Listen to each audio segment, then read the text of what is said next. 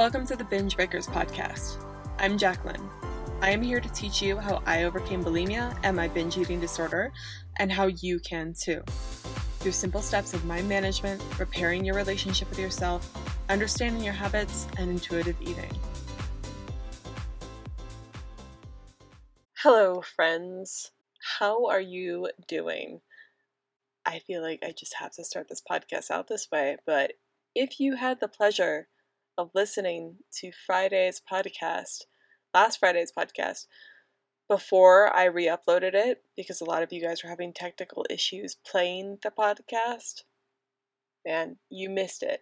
I accidentally uploaded my unedited podcast episode to the whole world last Friday. And I didn't find out about it till Tuesday when someone reached out and they're like, "Hey, I can't play the most recent recent episode. Can you help me out?" Oh my gosh, I was mortified. I think I don't think I've ever been no, I've been that embarrassed, but it's been a long time since I've been that embarrassed. Like it was the kind of embarrassment where it's when you're watching someone on a movie do something really embarrassed and you're embarrassed for them and it just makes you want to crawl out of your own skin but it was me. I was watching myself be that embarrassing important. Oh my gosh. It was so bad because i i made these weird awkward pauses in the episode and i yawned in the episode multiple times. I have this weird thing i don't know if you guys experience this but whenever i read out loud unless i'm in front of a stage and then i'm too nervous I yawn and it's because I don't breathe enough. And this often happens to me when I'm recording the podcast because I'm I have somewhat of a script in front of me usually. I uh, I totally yawned multiple times in the podcast. And yeah, so you guys missed that if you didn't listen to it. And for those of you that are still here after that episode, thank you. I appreciate the support. I appreciate your belief in me. I promise I'm just a normal human, uh, and I won't. That won't ever happen again. And it reminded me of another time where I was super embarrassed. So if you want to hear another embarrassing story of mine, then stick around to the end of the episode and I will tell you that embarrassing story just for the fun of it, just as a apology thing story. Today's episode is going to be a little different. It's going to be a little bit of tough love, and it's all about breaking up with bulimia and giving up your desire for bulimia, which I think is very important. Mm-hmm. A lot of you that follow me on Instagram, you signed a poll where it's like, I want you to talk about intuitive eating and what our podcast topic was last week. And I'm going to do intuitive eating next week, I promise. But I want to give that one a little bit more dedicated time and research before I jump into it. And I also think that what I'm talking about today is much more important because while I can give you a ton of action items and things to do, and here's what you can eat, here's how to do it, here's what you can do for this, those are all great, but it's all about your thinking. When it comes down to it, you and what stands between you and recovery, what stands between you and quitting bulimia, quitting binging and purging, isn't the action items because they're all going to be slightly different depending on who you are, what your problems actually are it really comes down to the thinking behind it and how you manage your emotions. That is the key to bulimia recovery. And that's why I wanted to talk about giving up your desire to be bulimic. This is going to sound strange. A lot of you still desire to binge and purge. And I know that sounds so bizarre. And I know you, when I say that to you, your first reaction is no i, I don't want to be bulimic i don't want to binge and purge that's why i'm here that's why i'm listening to you jacqueline and i get it i get that most a lot of the time you still you don't want to binge and purge you don't want to be bulimic i totally get that but at some level there's still that desire to binge and purge and there's a lot of reasons for this. A big one is obviously binging and purging is your coping mechanism. It's your way to escape. Even those of you that are very detached from being bulimic, it's just a habit for you now. I get a lot of people that tell me this. I was having a consult with someone recently, but I she's basically I treated her just like I would any other consult. I treated her like a client. And we were talking and she was like I really don't have any emotional attachment to it. I just kind of do it. And the more I dug in with her, the more it's like, well, you do do it out of a habit, but there is emotion. You're avoiding an emotion with this. You're avoiding anxiety. binging and purging is still an emotional event for you. And the problem is, it's just what you do with anxiety now. It's just, oh, I feel anxious, so I binge and purge. I feel overwhelmed, I binge and purge. But I really want you to look into what bulimia does for you and why bulimia works for you. And this may be controversial, but bulimia is fun in a lot of regards. Binging and purging is fun. It's an interesting event. I, I completely get it. Binging and purging, not only do you get to eat a bunch of junk food that uh, you wouldn't normally eat in a day, tons of textures, tons of tastes that are really fun. It numbs out that feeling for you. It's a it's a nice way to decompress. You just get to eat food. You don't have to think about anything else in the world other than the food and maybe the TV show that you're watching. It silences out that tape in your brain that's constantly playing out whatever else you're worried about. And it distracts you. Bulimia is a major distraction.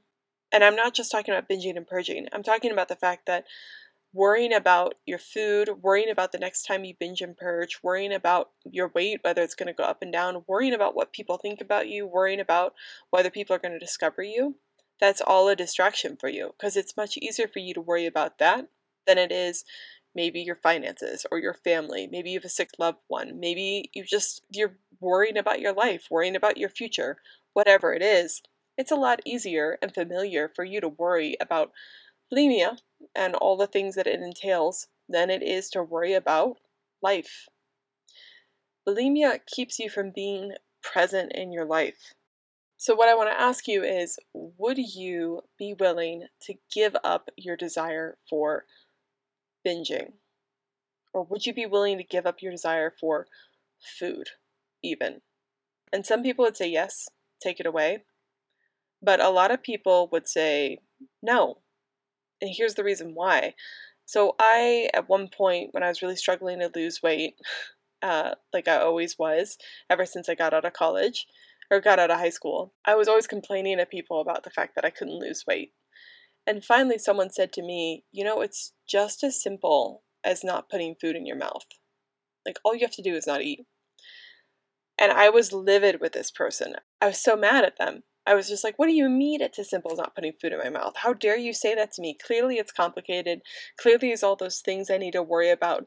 I just can't lose weight. It's not so simple. I was so angry with this person.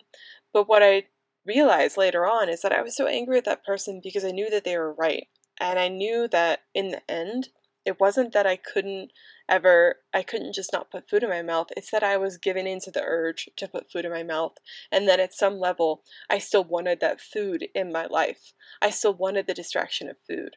And when I finally made the commitment to lose weight again for the final time, I realized that even though I wasn't bulimic anymore, I was still using food as a major distraction for me. And the idea of giving up cake for a while or, you know, not having ice cream every day, not having chocolate all the time was hard to fathom. And it's because I didn't want to deal with the life that I had. What happens is when you give up the desire for bulimia and you give up bulimia, if you gave it up tomorrow, you're left with what is and you are left with being conscious versus unconscious to the world. And that was my favorite thing to do while I was bulimic, is was to be unconscious. It was a way for me to go numb. When you give up bulimia, then you have to face everything else that is in your life that you may not want to face. You have to turn on the lights and become conscious. And the problem is, we all want to think that life is supposed to be perfect and life is supposed to be happy. I'm entitled or you're entitled to feel happy all the time. You're entitled to live a life that's free of pain, that's free of heartache, that's free of everything else, but you're not. What happened along the way is that you just binged and purged instead to deal with these things, even it was just to deal with the heartache of not losing weight.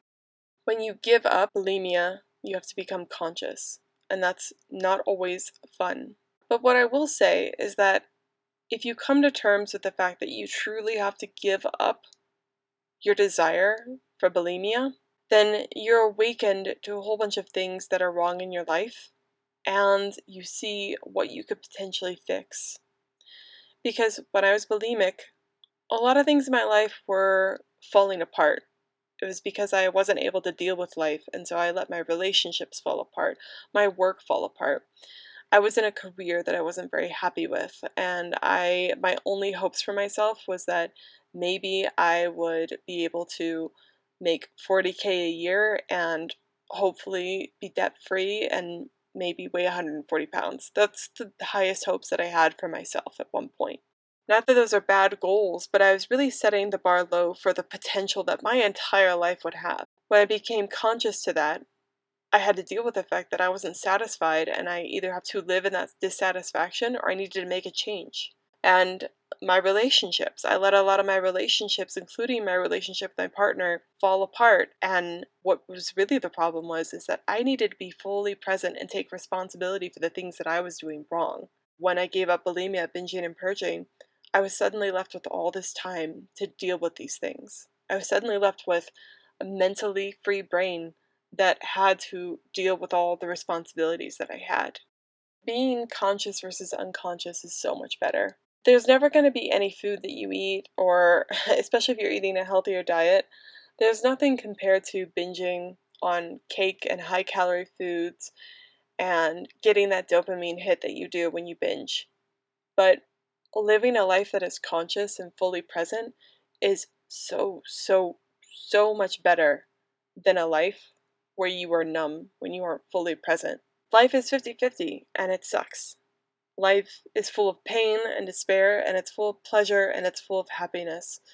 But you can't get one or the other. And when you try to just get fully happiness, what happens is you fall into things like bulimia or drug addiction, stuff like that.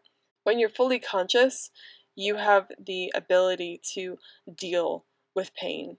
And the more you're able to deal with pain, the more you're able to deal with discomfort, the more you're willing to deal with discomfort, the better things will get for you. Because life is going to th- keep throwing punches at you, but what happens is you become able to handle them.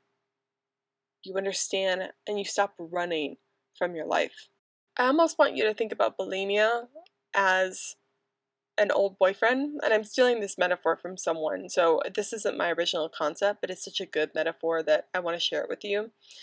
Bulimia is kind of like your old boyfriend or girlfriend, maybe in high school, and when you were dating them, you thought that they were the one and only person for you. You thought that there was no way that you could live without them. You would die for them. That's how strongly you felt about this person. And now, when you think about them, when someone brings up their name, they say, Hey, did you hear how so and so is doing? You have absolutely no desire for them. You don't care about them at all. It's just like, Oh, yeah, I knew that person once. And that's it. Because your desire is gone. It's completely gone for that person. It's as if if someone put a pack of cigarettes in front of me right now, I would have no interest in them. I've never been a smoker, and therefore I'd never have had that desire for cigarettes. And there are people who have quit smoking for a long time, and you put a pack of cigarettes in front of them, and they also have no feelings towards it. It's just not necessary. It's an option, but they don't they don't care. They're just they just don't do that. That's not what they do anymore. They gave up that desire. They gave up that identity. They gave up the want the need for that cigarette. And that's what you need to do with bulimia. And it sucks because a lot of people come to me and they think that I have all of these secret answers to how to recover from bulimia. They think that I'm giving away maybe secret things in my coaching that I'm not giving away here. And that's not true. This podcast, I'm giving away all my information to you the thing that's different between maybe you that might be passively learning and not taking action versus the people that hire me as a coach um, is because what I do is I hold them accountable. They invest in themselves, they put skin in the game for me to hold them accountable to their goals. And they're truly committing to leaving bulimia, they're committing to stopping.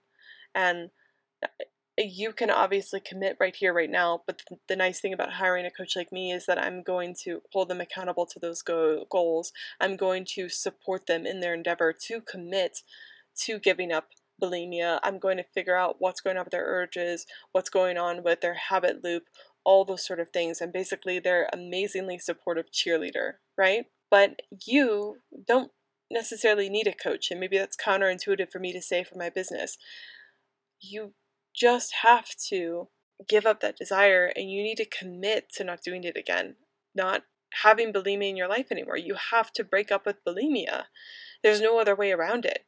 And yes, I understand, I'm a firm believer that we're human. You're going to slip up maybe again, and that's totally fine. You shouldn't be like I'm going to commit and then it's it happens again and be like I can't do anything. You'll mess up again. There's all these things that happen. It's a journey. You're learning. But if you don't commit to giving up what is in your life right now, bulimia, then it's never going to get better because you could maybe go a full year without binging and purging and that's what happened to me when i first started trying to recover was i went a whole six months without binging and purging.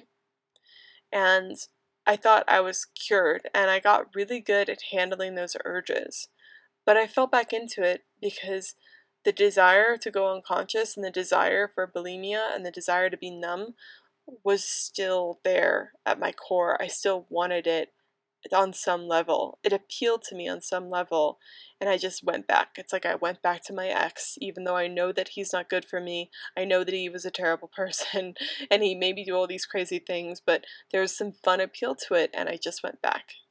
The second time, or the final time that I tried to recover, tried to recover, which, you know, led me to where I am now, I fully committed that this does not have a place in my life anymore. And I committed to giving up that desire for bulimia and I committed to, I'm going to be fully present in my life now. And of course, when I dug deeper, when I eventually went to lose weight after recovering, I realized, oh, I'm not fully present in my life still. And there are things that I do every day that, you know, aren't fully present. Like I'll watch Netflix a little bit too much or something like that. But it's all about leveling up. The first step for you is giving up bulimia. Maybe the second step for you is giving up something else that's numbing you out from the world or having a balanced relationship with it versus trying to go numb.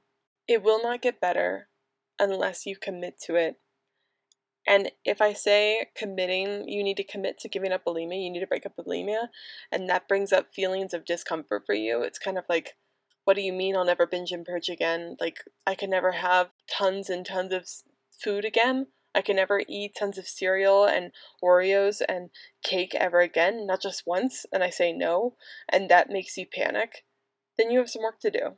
That's right there a clear sign that you're not ready to give it up, and you need to figure out why that is. You need to dig down deep. You need to figure out why do I not want to give this up? What's so bad in my life that I don't want to not do this? Because some most of the time your rational mind you don't want to do it but deep down there's something still there. You're still holding on to this toxic relationship and you really need to ask yourself why. You need to figure it out and you need to commit to making that sacrifice because it is a sacrifice. Giving up bulimia is a sacrifice. I, I know that sounds strange. A lot of people like to point out how evil it is and bulimia has a lot of damaging effects don't get me wrong. It's very serious. That's why i'm creating this podcast. That's why i recovered very, very serious issues with detrimental effects on your life. But it also provides a lot of pleasure for you. It's a false pleasure, though. Bulimia is a false pleasure. Real pleasure is being able to be fully present in your life, good and bad, and live it. Real pleasure is being there, is being in your life, experiencing it, loving it, feeling pain, feeling joy. All those things are so much better than being numb. I promise. So I know this this episode was a little bit of tough love and I hope that it made it made sense. I'm speaking more from the heart in this episode and maybe I came off a little bit rambly, but I just I felt like this was so so important for you guys to hear. There are no magic pills that you can take. There are no magic secrets that I'm not giving away. I give away everything here on the podcast. You just have to commit to doing it and it's going to suck. It's going to be painful, but that is life. And I would get excited about being able to fully experience life again. It's going to be really hard, but you can do it. And the reason I know you can do it is because you're human. You have a human brain and you have the potential to thrive. So I hope that was helpful to you guys. The digital course is still going. I'm creating that right now. Very exciting. I'm considering it's going to be a monthly membership type course. What you're going to do is you'll get access to the course. I'm going to have a promotion running for the first month of the course release. So, the first month, the course will be a bit cheaper for a monthly payment. And then after that first month, I'm going to raise the prices. I haven't completely nail down a price since I'm still adding content to it and it's a lot of value all in one course. So I want to price it fairly, but I want it to be affordable. And that's another reason I'm creating the course is because I know that some of you just can't afford coaching right now. I've been in your situation, so I want to provide another resource to you that's more affordable, more within your budget. So that's another reason I'm doing this.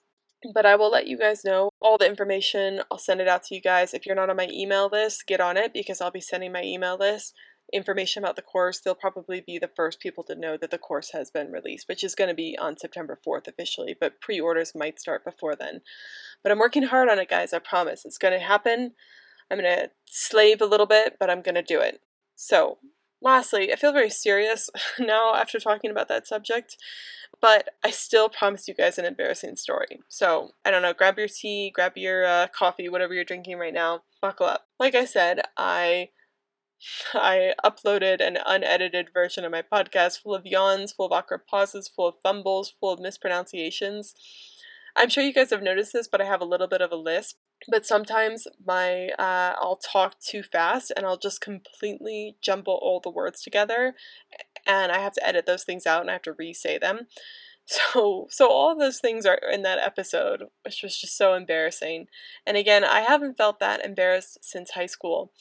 And there was something that happened in high school, my freshman year of high school, that was just so embarrassing at the time. Now to me, it just sounds kind of funny, but at the time, as a young, impressionable 13 year old, I was just absolutely mortified. What happened was, at our high school, it was a requirement that you had to do some sort of after school physical activity no matter what the whole year. I joined uh, C Squad, which was basically just fitness, and it was just a gym. That was my after school activity of choice for the winter activity. I was in C Squad, I was at our school gym, and our school gym had treadmills, and it was a whole weight room. But I don't think I'd ever actually been on a treadmill before then, so I didn't exactly know how to properly use a treadmill, which again sounds hilarious. But I didn't know, I was just a young kid and I was very impressionable. I was always looking at other people to tell me how to act. And I went to go use the treadmill because that's what all the cool girls were go- going on. All the cool girls in my school were using the treadmill. And so I get on one of the treadmills, and the girl next to me gets on her treadmill, and she just promptly, clearly knows how to use it, pushes her speed up to six miles an hour. And then she just jumps on and hit literally hits the ground running. I saw this and I was like, wow, she just, you just jump on. And of course, I didn't think about it rationally, but that's how I thought you're supposed to get on a treadmill. And I then promptly do the same. I put my feet on the side and I bump the speed up to six miles per hour. And then, without holding on to the sides of the treadmill, like most people do if they hop on to hit the ground running, a lot of sprinters do this. I, young Jacqueline, young naive Jacqueline, uh, I just jump onto the treadmill without any support ever, anywhere. And of course, I do not hit the ground running. My face immediately falls forward. I hit my face onto the front of the treadmill, and then I hit my face again on the bar of the treadmill, and then my entire body goes boom, and I am face down on the treadmill, and then my body just rolls off the treadmill very quickly. Um, face down, all of it. So yeah, my uh, professor who was watching our C squad at the time, he was our um, supervisor at the gym. He comes over, hits the emergency brake. It's a small fitness room, so everyone, everyone saw it. Everyone was watching. Um, and my face, I have a I have rosacea, so my face was incredibly red. It was beet red. I couldn't hide it. Everyone saw how embarrassed I was because if you have rosacea, you know your face flares up with anything. There's no way to hide embarrassment unless you're wearing makeup, which I was not wearing at the time. So my face was beet red. everyone around me was just looking at me in shock, especially since it was a treadmill. I'm sure they thought I was just crazy. And I was like, I'm okay, okay, I'm okay. And I just, you know, went about my workout, went on to something else. I didn't get on the treadmill again. And so the rest of the year, I was known as the treadmill girl, and I was a freshman. So a lot of the seniors that didn't know me, if I did talk to them, anyone, usually people would be like, "Oh, oh, are you the treadmill girl? Are you that girl that fell off the treadmill?"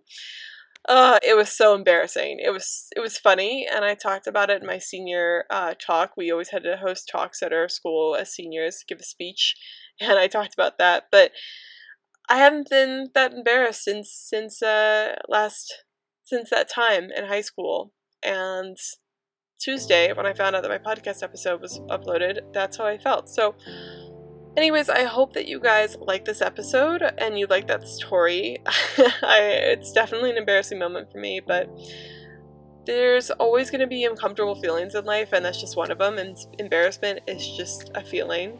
And you can handle it because I can handle it. So I hope this podcast episode has been helpful for you guys.